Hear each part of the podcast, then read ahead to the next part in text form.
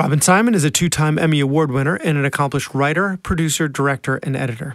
She's the producer and director of the documentary film Do No Harm about the healthcare system that drives us physicians to take our lives. We discuss how prevalent physician suicide is and how the real numbers and demographics are so difficult to track. We talk about the differences between paying lip service to change and what changes may actually help. We also talk about how the current coronavirus epidemic will make more apparent how overtaxed and overburdened many physicians already were. There will be an upcoming virtual screening of her film on April 19th, and see her website, donoharmfilm.com, for details. Ms. Simon began as a television news reporter in Texas, then joined PBS in Miami, where she hosted and produced documentaries, public affairs programs, and the TV series Florida. She wrote and produced the docuseries Voices of Vision, which focused on the work of nonprofit organizations worldwide. She has produced hundreds of hours of TV for major cable networks, including Discovery, CNBC, HGTV, and currently produces a series on the Reelz channel. Welcome to the Physician's Guide to Doctoring, a practical guide for practicing physicians. Dr. Bradley Block interviews experts in and out of medicine to find out everything we should have been learning while we were memorizing Krebs cycle. The ideas expressed on this podcast are those of the interviewer and interviewee and do not represent those of their respective employers. And now, here's Dr. Bradley Block. Robin Simon, thanks so much for being on the podcast. It's my pleasure to be here. Thanks, Brad. So let's start with the hard numbers. How frequent is it that a physician dies by suicide? The numbers that are used by suicide experts is about 300 to 400 a year, but it's really an underestimate because many of these suicides are listed as accidental and planned as, accident, as accidental overdoses or car accidents. And so the families of the physicians and the hospitals and you know the medical community are not eager to say this was a suicide. So we don't really know. It, it could be three or four times that. We just we don't know but that's what the experts are saying three to four hundred. And and they say that mid-career physicians uh, have the highest rate. And women attempt more than men, but male physicians are more successful, if you could use that word. Yeah. At suicide.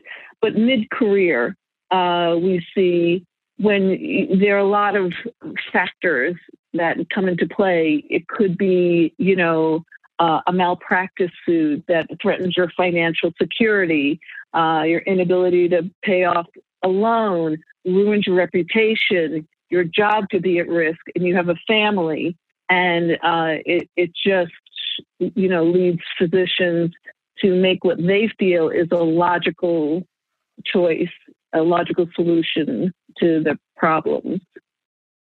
Yeah, that actually doesn't and, surprise me that it's, it, it, it doesn't surprise me that it's an underestimate because as physicians, right, we also recognize that if you die by suicide, your family can't collect your life insurance. And so if you are going right. to do it, you do it in such a way that it does not appear to be a suicide so that they are able to collect. I can see that being a very calculating thing for you know a physician just the way that's that's the way we think we're very pragmatic Yeah. so where does that put us compared to other professions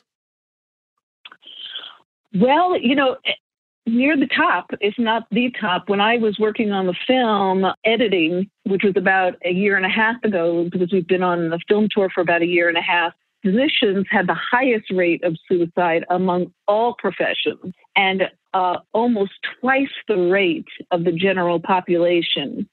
Uh, so it, it fluctuates, you know, from year to year. And because we don't really know the true numbers because of the stigma of suicide and mental health in general, we don't really know, but let's just say it's we're towards high. the top, if not at the top. That's interesting. Yes, I do. I do not. When I was a, a, medical student, when I was applying to medical school, I do not remember that being on the brochure. I, re, I, you know, they put those short. they put there? those. They put those short white coats on us and say, "Welcome to the club." And something that they neglect to tell us is that, you know, here's this short white coat. Every patient you see from now on could be something, a diagnosis that you could miss and get wrong that ruins your life and uh, could be something that haunts you for the rest of your life and, and affects them for the rest of their life. And by the way, we have one of the highest, if not the highest, suicide rate of all professions. Here's your white coat right? That's yeah. I do not yeah. remember that being something that no. was discussed in medical school. That being said, it has been a mm-hmm. while mm-hmm. Since I since I graduated. So, you know, I know the the schools have evolved. Um, and they're including more things. Oh, they're still Brad, they're still not saying that. No, that's still not part of the uh, tech talk. Yeah. For new students. Yeah. Because another big issue is statistics. You know, we've been trying to find out statistics on the rates of depression and anxiety among medical students. You know, we know that when they go into medical school, they're normal or above normal when it comes to mental health. And within a year, they have a 25% increase in severe depression and anxiety so um, medical schools don't want to do these anonymous surveys because if they have to show their statistics and other schools don't, would it leave them at a competitive disadvantage? So in the film, there are parents who, you know, were blindsided by what happened to their perfect son. Uh, and when he died by suicide, they turned their grief into action and worked to try to get legislation passed that would force medical schools in Missouri to reveal their uh, or survey for depression and anxiety. And at first, all the medical schools killed the legislation. And then they tried again, and finally, you, know, you see in the film, after much effort, uh, with the help of a very brave state representative who's also a physician, uh, they finally were able to get it passed. Uh, but no, it's uh, transparency is not not at the top of the list for medical schools and hospitals, quite frankly. That's interesting that you that you said that they start that we that physicians or rather medical students start out with with mental health that is either consistent with the national average, let's call it, or even better than the national average. But I would think yeah. that dying by suicide would be there would be a higher incidence among high achievers. So how do you I don't know how to juxtapose those two ideas, right? Right. You would think so, but their emotional state, and they are perfectionists. Yes, there there may be some emotional aspect of you know them being perfectionist, OCD, or whatever. But this is a, a generality. This is a survey of them being above normal. So that's what we know. But there are ways to mitigate those rates. And at St. Louis University in the film, they did a pilot program and were able to reduce depression and anxiety by like 20%. So it was down to 4%. And it wasn't that difficult to do. It didn't cost that much. But the most important thing is these young med students, this is the foundation for their career as yeah. physicians. So the whole premise of the film is that, you know, if you don't have a, a doctor who's mentally and physically functioning well, you can't provide good quality care. So this is something that affects, you know, all of us. What was it that St. Louis University did? What what, what were the changes? Uh, it, it, was a combination of small things. So, for example, they went to pass fail, which uh, you know the step one and, I would say that's uh, a big uh, deal. I don't. I don't think that's huge. a small step. That's a big step. Now they're all doing it, but at that point there were only like 20 schools that did it. They provided. Uh, they got rid of classes that were too difficult, and they gave their students time off.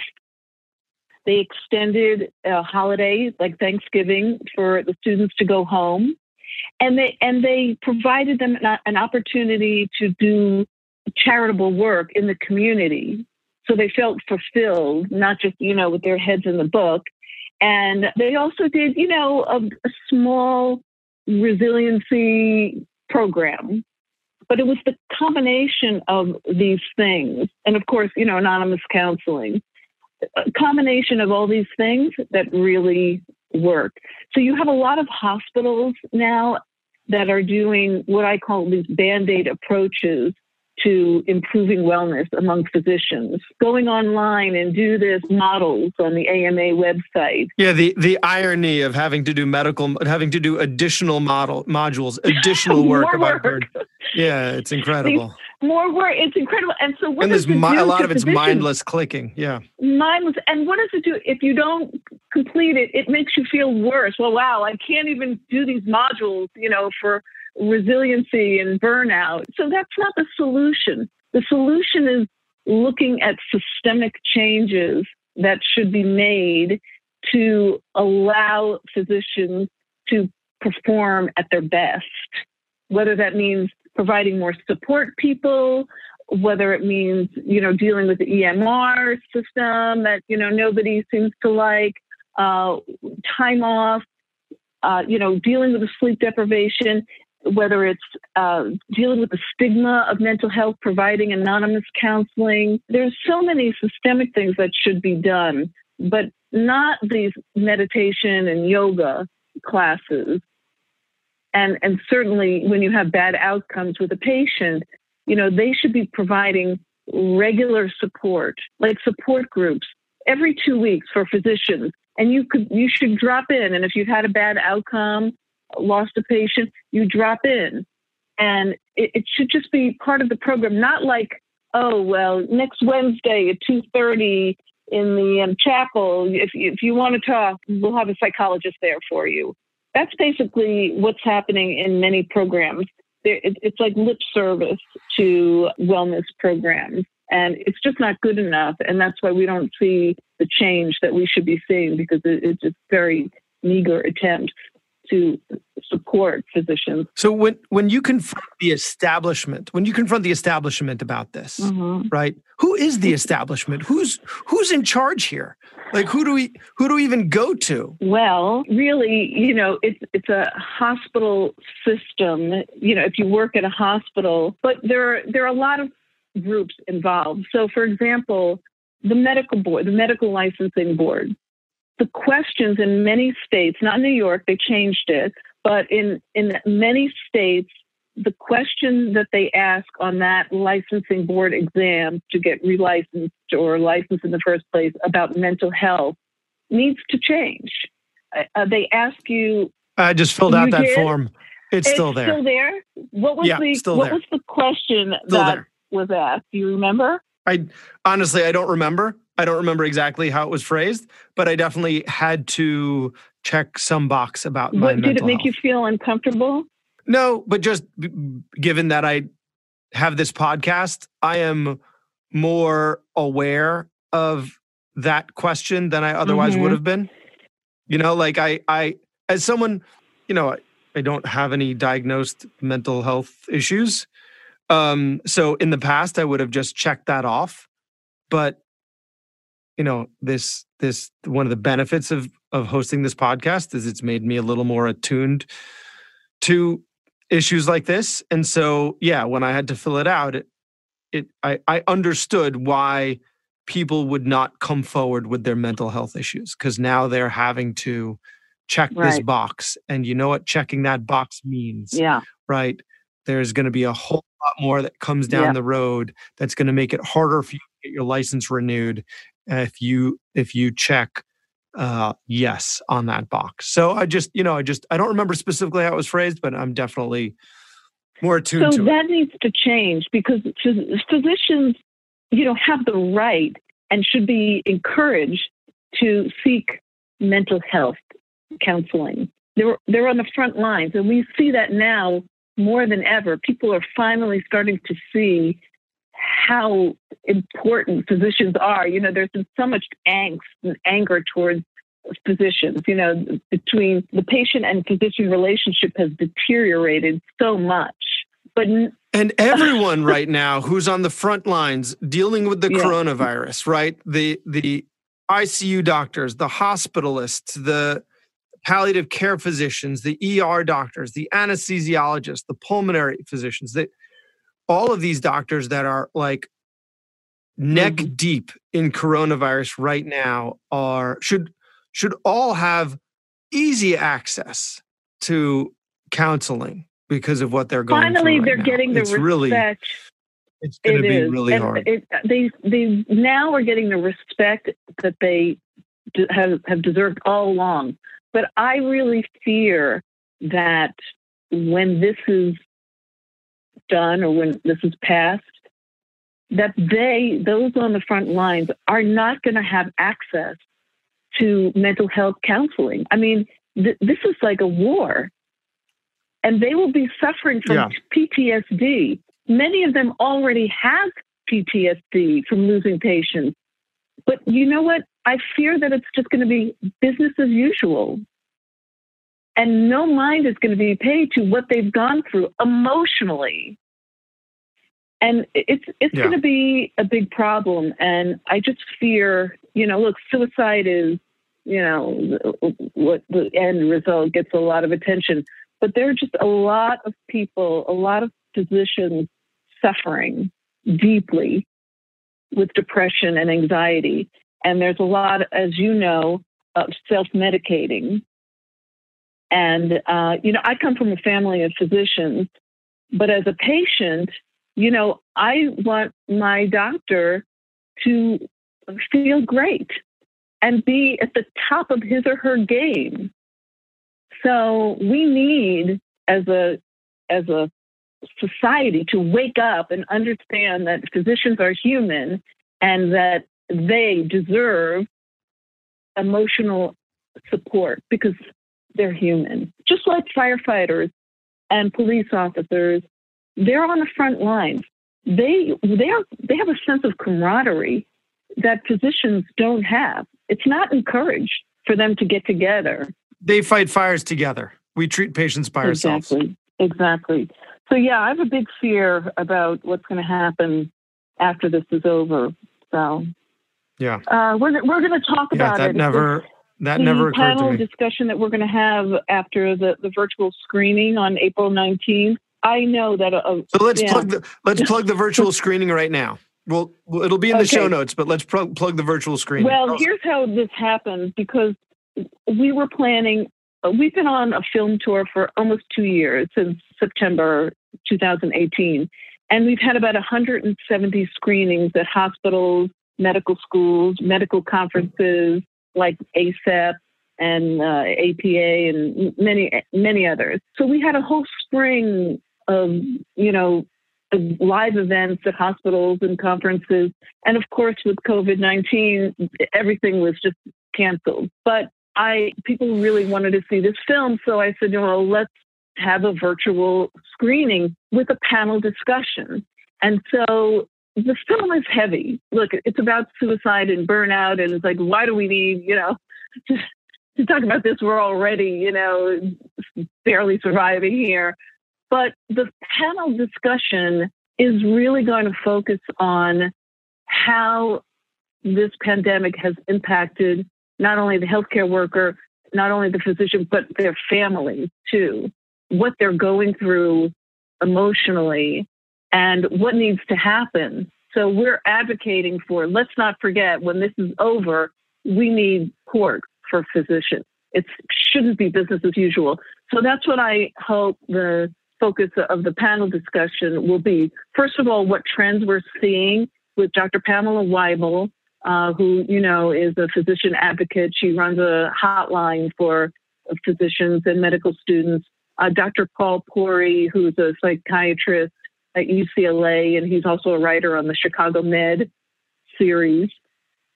And uh, parents who are featured in the film uh, who lost their son, Kevin, to suicide. So we're, we're going to talk about what kind of numbers and calls that Pamela is getting on her hotline. And Paul Puri, who's a psychiatrist, will talk about the impact on physicians, families, and how they can cope best. I mean, there's a lot going on with separation of families because the physicians don't want to infect their families. So you've seen the stories they're sleeping in tents and in basements or, or not even at home, or they're sending their families away. So they're coming home to empty homes. It's just, you know, uh, it's a very scary time.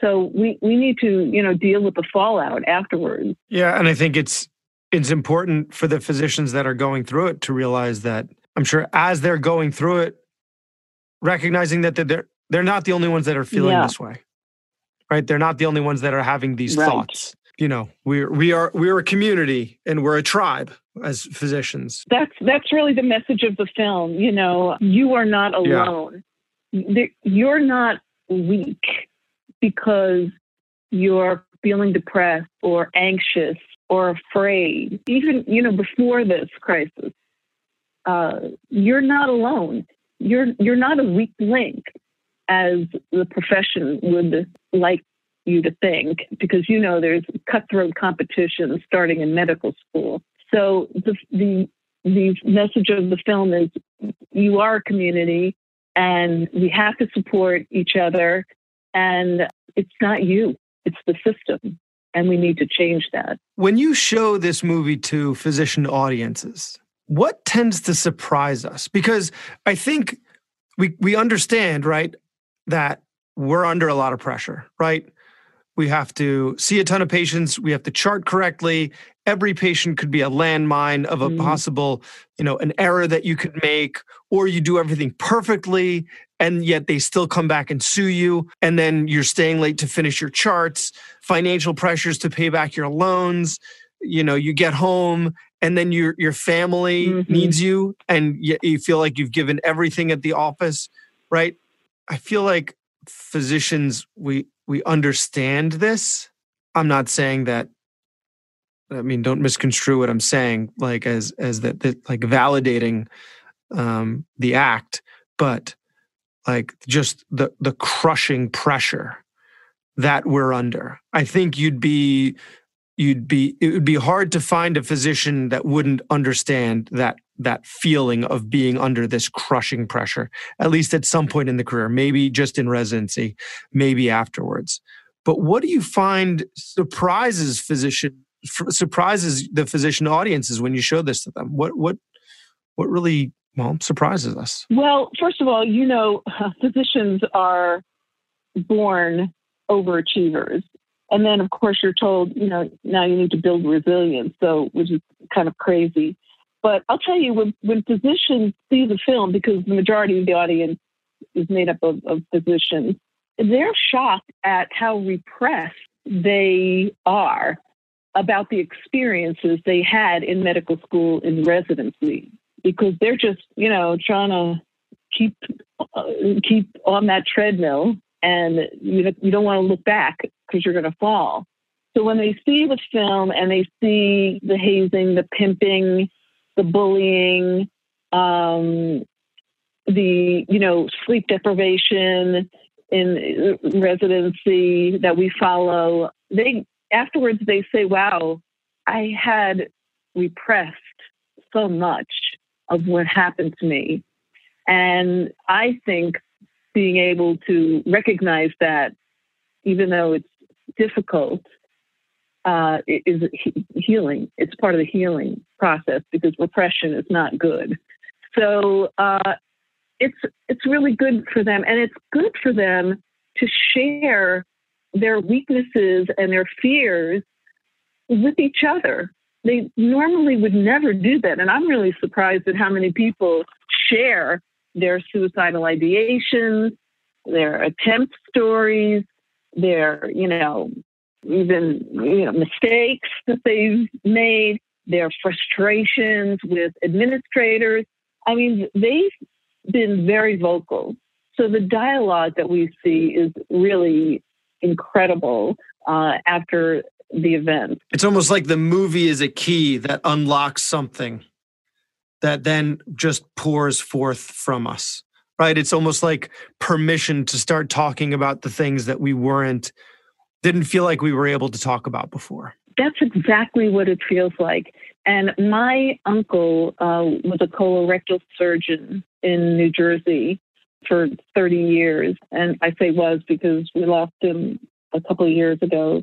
But I showed him 20 minutes of the film when I was working on it. And he said, This is going to open up Pandora's box because physicians are just not used to talking to each other about their struggles.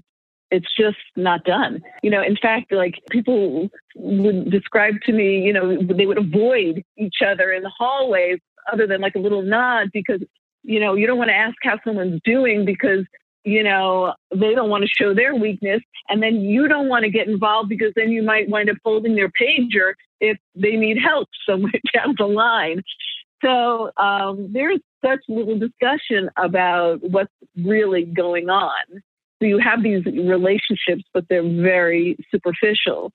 And what the film has done is really got people talking on a much deeper level.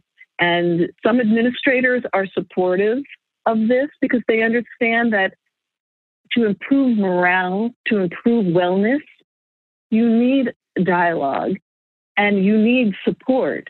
So you can't just have the film and say, okay, you had the film and you know you got to air your feelings. Now let's get back to work. You really need to take this and move the ball forward. What can we really do? How can we be proactive to make changes that will, will see real results in morale?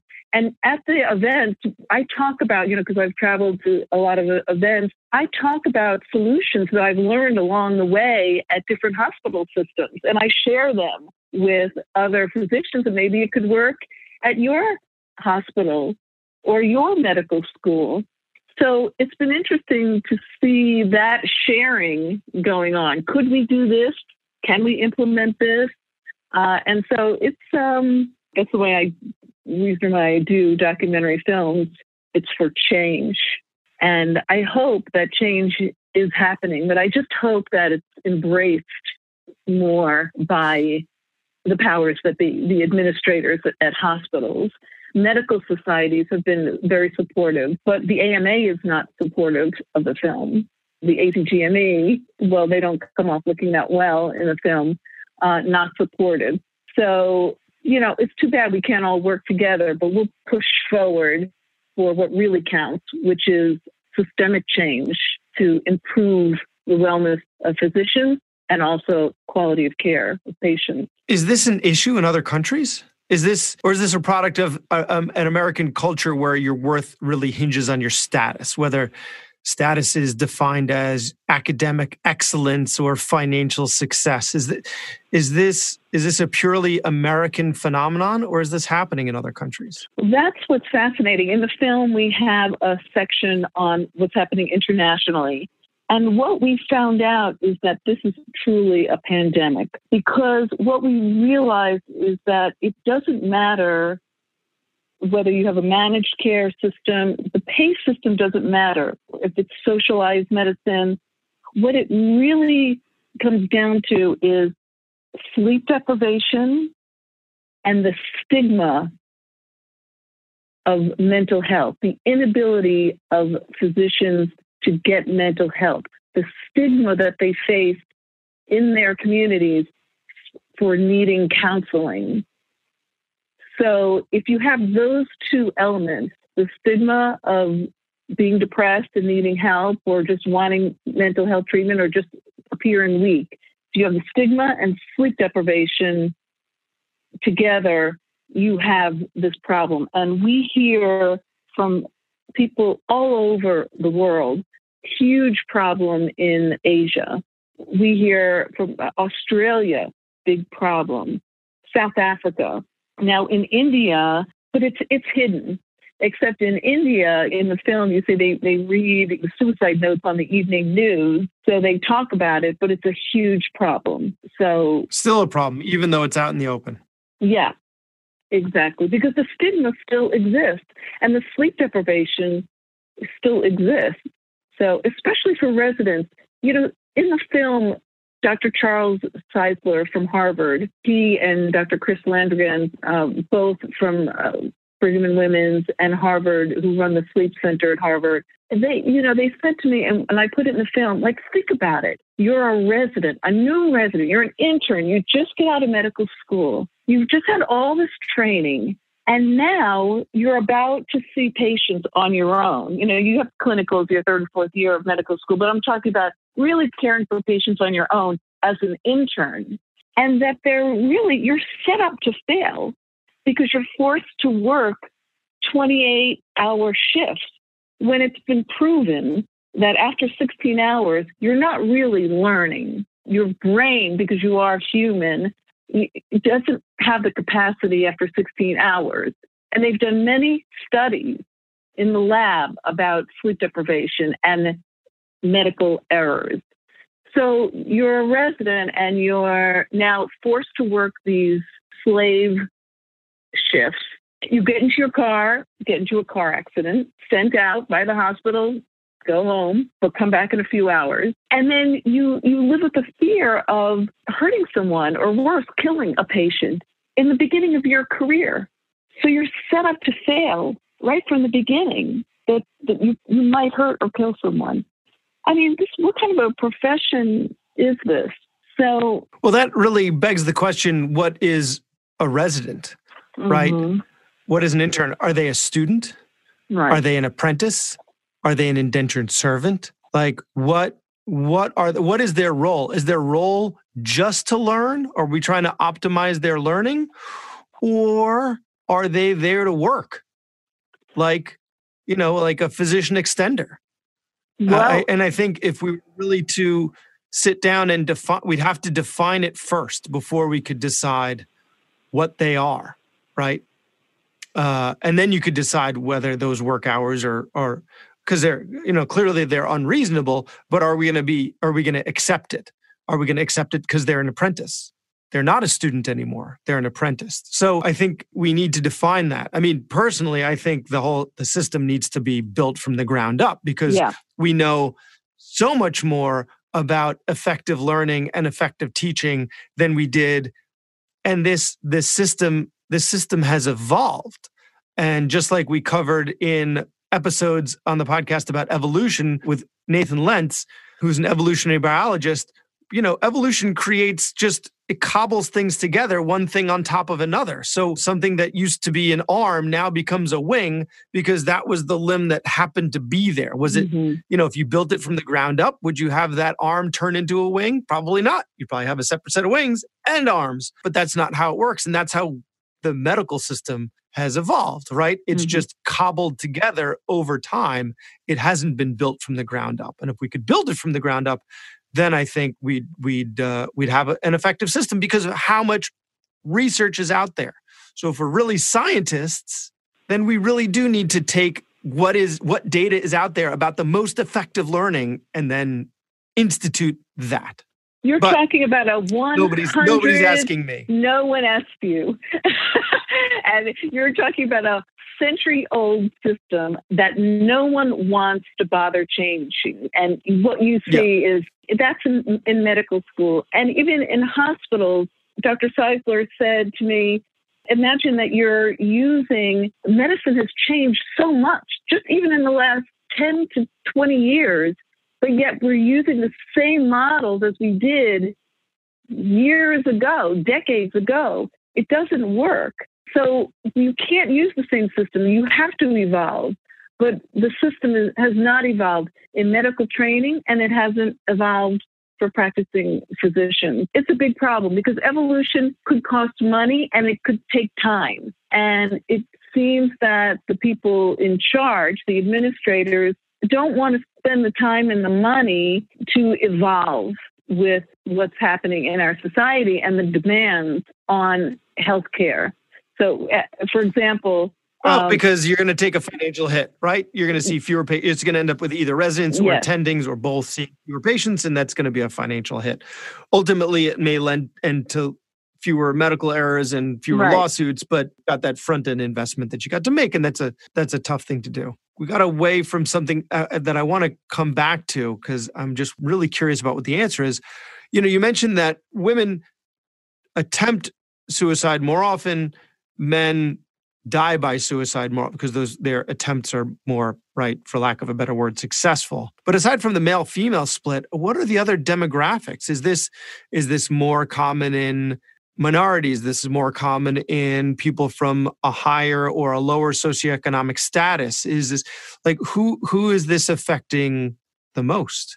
I'm uh, curious the, the statistics are so poor because until recently i think since 2014 when in New York, I don't know if you remember, these two young doctors within a week of each other jumped from the roofs of their hospitals. And it really woke everybody up once again, because I guess we went to sleep for a while, to to the problem of suicide and burnout, and you know there was like renewed interest. Because remember, they used to have topics on mental health and about suicide and depression. Nobody would go. So it wasn't just that you know the leaders of the at conferences of these big organizations. Physicians themselves didn't want to talk about this because they were, you know, brought up to to say this is not a problem for me because I'm supposed to be perfect. Yeah. The statistics are very shaky for me.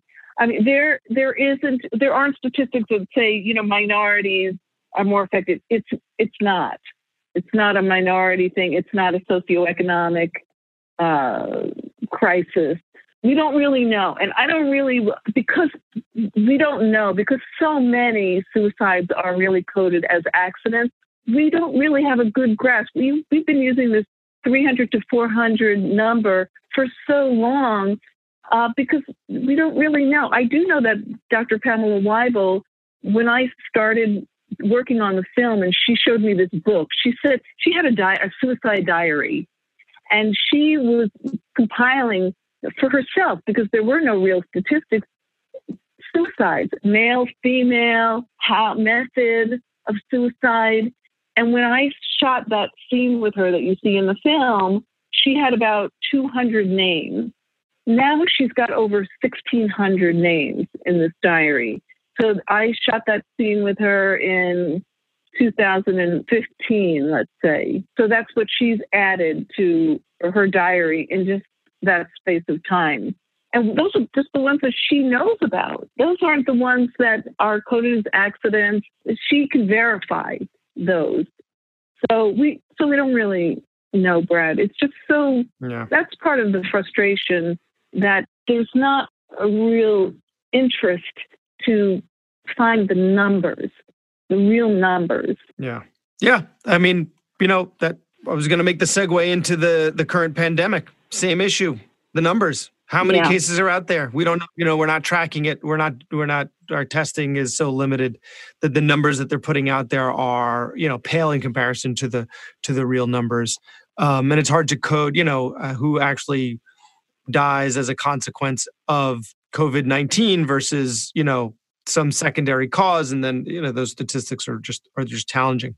Yeah. So in, in the face of this pandemic, let's say you you were in the process of creating your documentary, mm. right? You had done it a couple of years later, so that this was occurring in the midst of you creating your documentary.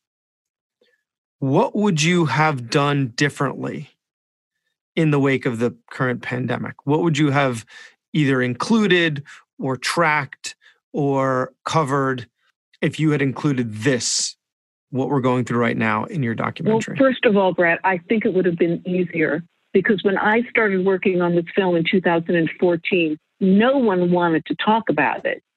It was so challenging to get physicians and medical students or part of the establishment to talk about this topic. It was still very much hidden. And, uh, you know, people just have this vision that physicians had this cushy life and you know they were playing golf it just there wasn't a lot of motivation to talk about it so i, I think now if it had happened now there would be a lot more uh, interest to talk about the pressures and a lot more acknowledgement a lot more transparency because we see it. We see them getting suited up and getting sick and losing their lives to help patients. So, of course, this would be a fascinating example of how important physicians are. But when I started working on the film, physician suicide, hey, look, you know, suicide is a problem in society in general. Why should we care about physician suicide? And I, you know, was trying to draw the link. Look, if if physicians are taking their lives, what kind of care do you think you're going to get as a patient? Think about it. Think about it. So now it's it's easier to see how important physicians are. Now, you know, they don't realize that these are ER and ICU, you know, these are hospitals that are really on the front lines. Physicians like you that have private practices are hurting in other ways, you know, financially. You know, no one's having elective surgeries. People are reluctant to go out of their house, forget about let alone go to an, an ENT appointment to get their deviated septum. Earwax cleaned. Yeah, yeah, yeah. yeah. Deviated. Exactly.